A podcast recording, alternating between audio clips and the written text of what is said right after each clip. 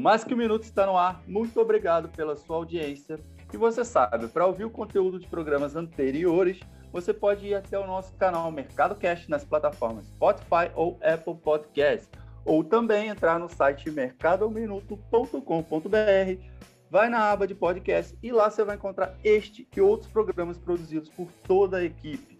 Muito bem, eu sou Oswaldo Coelho e toda semana recebo o sócio-economista da VLG Investimentos, Leonardo Milani, para conversarmos sobre panoramas no mercado financeiro diante das notícias e a respeito de temas de interesse dos nossos ouvintes que querem aprender como investir melhor. É sempre importante lembrar que este programa não faz qualquer tipo de recomendação de compra ou venda de valores e ativos imobiliários. A proposta é apenas gerar um debate sobre temas e evidências no noticiário econômico e como que eles podem influenciar no mercado financeiro. Hoje, nesta semana pós-carnaval, vamos falar sobre o universo dos fundos de investimentos. Vamos avançar um pouco. Como são compostos, como funcionam, por que pode ser uma boa alternativa de aplicação do seu dinheiro. Segundo dados da B3, a renda variável parece ter caído mesmo no gosto dos brasileiros em 2020. A Bolsa Brasileira bateu o recorde de 3,2 milhões de contas de pessoas físicas até dezembro passado, e boa parte delas já investe em fundos de ações, por exemplo. Léo, obrigado pela sua presença e mais uma semana por aqui. Legal, Oswaldo, eu que agradeço e acho que vai ser mais um bate-papo bem interessante para quem acompanha a gente aí todas as semanas. Esse bate-papo sobre fundos é sempre bastante enriquecedor. Certo. Para começar do bem básico mesmo, como funcionam os fundos de investimentos e por qual motivo podem ser uma ferramenta interessante para a diversificação, que é algo que a gente sempre fala aqui nos programas do Mais que um Minuto. É, os fundos de investimento, Oswaldo, eles se dividem aí talvez em duas grandes classes, né? Os fundos passivos e os fundos ativos. Né? Os fundos ativos, a gente está dando literalmente um cheque em branco na mão do gestor para ele tomar conta é, do nosso dinheiro. É claro que com algumas regras, a gente já vai chegar lá. E os fundos passivos, o gestor é obrigado a seguir determinada regra de alocação. Né? Então, começar pelos fundos passivos, que é mais fácil, né? É, por exemplo, um fundo de ouro fundo que só pode comprar ouro, não pode fazer mais nada. Né? Uhum. Por exemplo, um fundo que segue uma cesta de ações lá de fora. Ele é obrigado a comprar aquela cesta de ações de determinado índice acionário lá de fora. O BOVA 11, né? uma cota de um fundo negociado em bolsa, é um fundo passivo. Ele é obrigado a seguir a composição do Ibovespa uhum. né? e assim por diante. Então, existem diversos fundos é, temáticos né? ou fundos de um único ativo, né? que só pode comprar um único ativo, que são os denominados fundos passivos. E existe também os fundos ativos. O fundo ativo é o gestor usa a habilidade dele de acordo com certas regras, né, que são obrigadas a estarem contidas no estatuto do fundo, né? Então não é que o gestor faz o que ele quiser, mas ele tem bastante liberdade para atuar com o recurso dos cotistas, né? E aí o gestor atua de acordo com as suas próprias ideias. Normalmente as casas, né, as gestoras têm um time de análise muito robusto, tem economistas, né? Então o gestor recebe todo esse suporte de uma equipe de inteligência que trabalha uhum. para a gestora para tentar tomar a melhor decisão com o recurso dos clientes. E aí, dentro dessa classe de fundos ativos, Oswaldo, aí existe um mundo para a gente conversar, né? Tem desde fundo, desde fundo de renda fixa ativo até fundo de ações, né? No meio do caminho a gente tem os multimercados, né? Uhum. É, pensando aqui de um risco-retorno menor para um risco-retorno maior, seria fundo de renda fixa, depois fundo multimercado, depois fundo de ações, né? E agora, recentemente, temos os fundos que investem lá fora, né? Também fundo de renda fixa, depois é, fundos multimercados e fundos de ações que só podem investir lá fora também, né? Que é uma classe recente de fundos. Tem fundos imobiliários, que a gente já conversou aqui em outra oportunidade, se não me engano, talvez é, valha a pena explorar outras modalidades de fundos, mas também tem fundo imobiliário para a gente conversar, se você quiser. E tem uma modalidade super recente, que são os fundos de investimento em participação, né? Que já é um outro animal, né? O fundo de investimento uhum. em participação, ele compra, né, com o dinheiro dos cotistas, ele investe em projetos específicos e normalmente são fundos temáticos, tá? Como, por exemplo, fundos de energia elétrica ou fundos de saneamento básico, e eles têm as suas cotas negociadas em bolsa, né, assim como é, os fundos imobiliários, diferente de fundo de renda fixa, fundo multimercado e fundo de ação, que a gente é obrigado a pedir aplicação em resgate direto para o administrador. Né? No caso de fundo imobiliário e fundo de investimento em participação, a gente compra e vende as suas cotas através é, do ambiente bolsa. E o fundo de investimento em participação, né, ele tem uma vantagem adicional em relação a todas as outras modalidades, né, porque ele é, ele é o único fundo 100% isento, né? Uhum. Pega um fundo de renda fixa, assim como um fundo multimercado, tabela de R regressiva, né? Tabela de R de renda fixa regressiva. Pega um fundo de ações, 15%. É, pega um fundo imobiliário, o dividendo que ele distribui obrigatoriamente todos os meses é isento, mas a venda da cota uhum. com ágio, 20% de imposto caso você venha vender a cota do fundo imobiliário com lucro. No caso do fundo de investimento em participação, no caso dos FIPs, né, como eles são conhecidos no mercado, não. Eles pagam dividendos, dividendo é isento, e também ao vender a cota né, do, desses FIPs, ao vender a cota desses fundos, se você vier a vender com lucro, também esse ganho de capital é isento de R. Então, ele é a única modalidade de fundos que é 100% isenta de R. Ou seja, nesse universo aí de centenas de opções de fundos de investimentos no Brasil, é um universo que não é muito fácil para todo mundo entender. Os FIPS, que você está explicando, você avançou um pouquinho nele agora, é uma modalidade, um, um bicho diferente, digamos assim. É uma modalidade que traz algumas vantagens em relação a outros fundos. É isso que você está é, colocando agora aqui para quem está ouvindo a gente. É, todos os fundos, né, todas as classes de ativo têm seus prós e seus contras, né, Oswaldo? Não existe uhum. uma classe de ativo que seja absurdamente melhor do que a outra ou vice-versa. Aqui na VLG a gente conversa muito é, sobre os clientes em relação à nossa opinião, né? Quais são as classes de ativo né, mais interessantes. Uhum. Né? A gente tem os seus prós é, e os seus contras, né? Exemplo, fundos multimercados, fundos de renda fixa, com certeza teremos a liquidez. Uhum. Fundos imobiliários começaram a pegar liquidez eh, nos últimos anos. E fundo de investimento em participação é, tem menos liquidez ainda. Fundos internacionais têm bastante liquidez, a liquidez é até melhor do que os multimercados domésticos, por exemplo. Né? Então, uhum. fundo internacional entre D mais 5 e D mais 10. Fundo multimercado normalmente D mais 30, né? Então, tudo tem seus prós e seus contras, né? O multimercado no ambiente de juro alto, né? 200% de CDI com juro a 10, era 20%, né? Bem uhum. relevante. 200% de CDI com juro a 2 é 4%, né?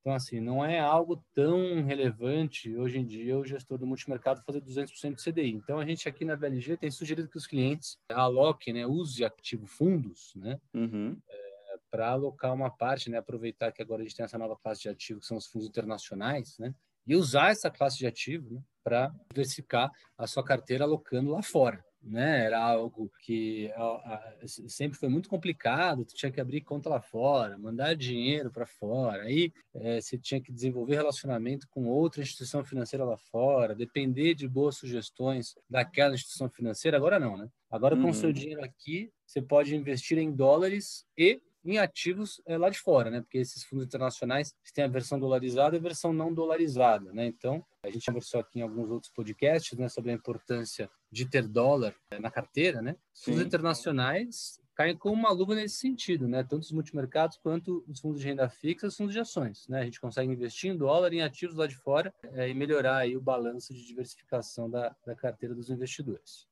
E no caso aí dos fundos internacionais que você está citando, é, é, um tipo que tem cada vez mais opções na B3 também, né? Tem avançado muito nesse tipo de ferramenta e os investidores estão tendo mais opções a cada mês que passa, né?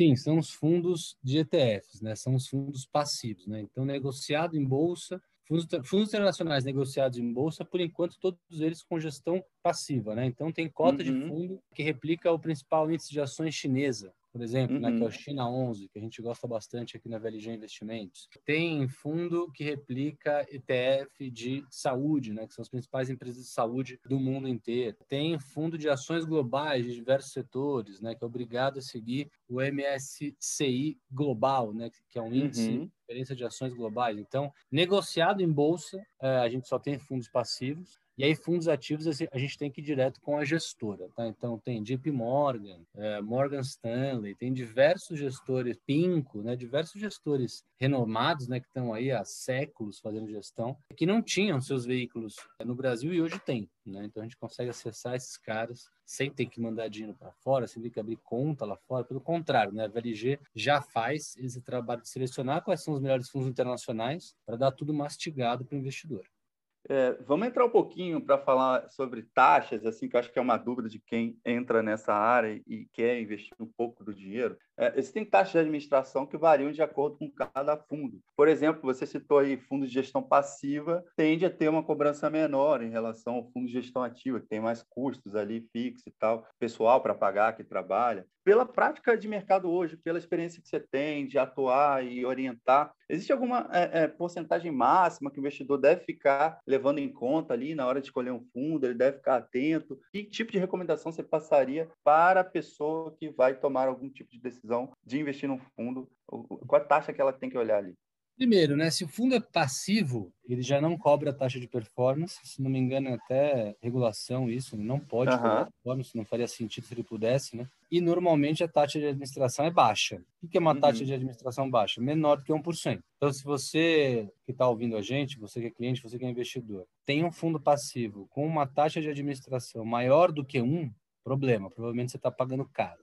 Eu acho que essa uhum. é um, uma boa regra de bolso. Né? Normalmente, fundos passivos tem zero de taxa de performance e uma taxa de administração menor do que um. É, no mundo dos fundos ativos, né, normalmente, normalmente, é o famoso 2 com 20. Né? O que é 2 com 20? 2% de taxa de administração e 20% de taxa de performance. A taxa de performance é cobrada quando o fundo supera o benchmark. Né? Então, uhum. é, um fundo de ações que tem como benchmark o Ibovespa né, só vai cobrar esses 20% se o fundo superar o Ibovespa. Um fundo multimercado que tem como meta o CDI vai cobrar performance se superar o CDI. Tem fundo multimercado, fundo de renda fixa hoje em dia que está colocando como benchmark inflação mais alguma coisa, inflação mais uhum. 3,5, inflação mais 4, só cobra performance quando o fundo supera é, esse patamar. Né? Os fundos internacionais, né, bom lembrar, é, estão vindo com taxa de administração e taxa de performance mais barata do que os fundos domésticos. Tá? A gente tem alertado os clientes aqui na VLG em relação a isso, né? além da atratividade, eu poder diversificar parte do meu patrimônio em dólares e através de investimentos em ativos lá de fora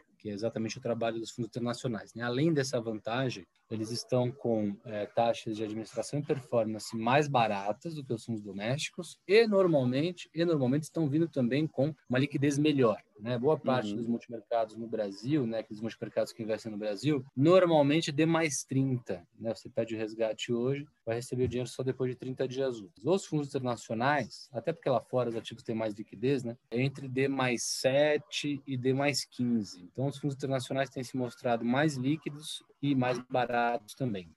Certo. Para quem não está familiarizado ainda e está escutando a gente, quando o Léo diz aí D mais 7, D mais 15, ele está se referindo a, a, ao prazo que a pessoa pode ter acesso ao dinheiro que ele está investindo. Né? Então, é o dia mais 7 dias, o dia mais 15 dias. Enfim, seria isso, né, Léo? Só para quem está ouvindo e ainda é não está dentro desse universo entender do que se trata esse D mais 15, D mais 7.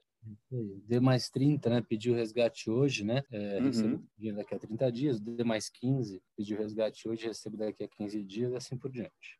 Você falou da taxa de performance, e aí eu acho que é um, é um ponto legal até da gente é, reforçar um pouco, que as pessoas levam como algo às vezes negativo e tal, mas na verdade não deve ser encarada como algo negativo, né? Muito pelo contrário, porque ela vai forçar ali a equipe de administração, o administrador do fundo, a querer bater justamente para poder ganhar alguma coisa a mais. E quem está investindo naquele fundo também vai estar tá lucrando acima do índice que ele está tendo como referência, que foi o que você acabou de falar, né?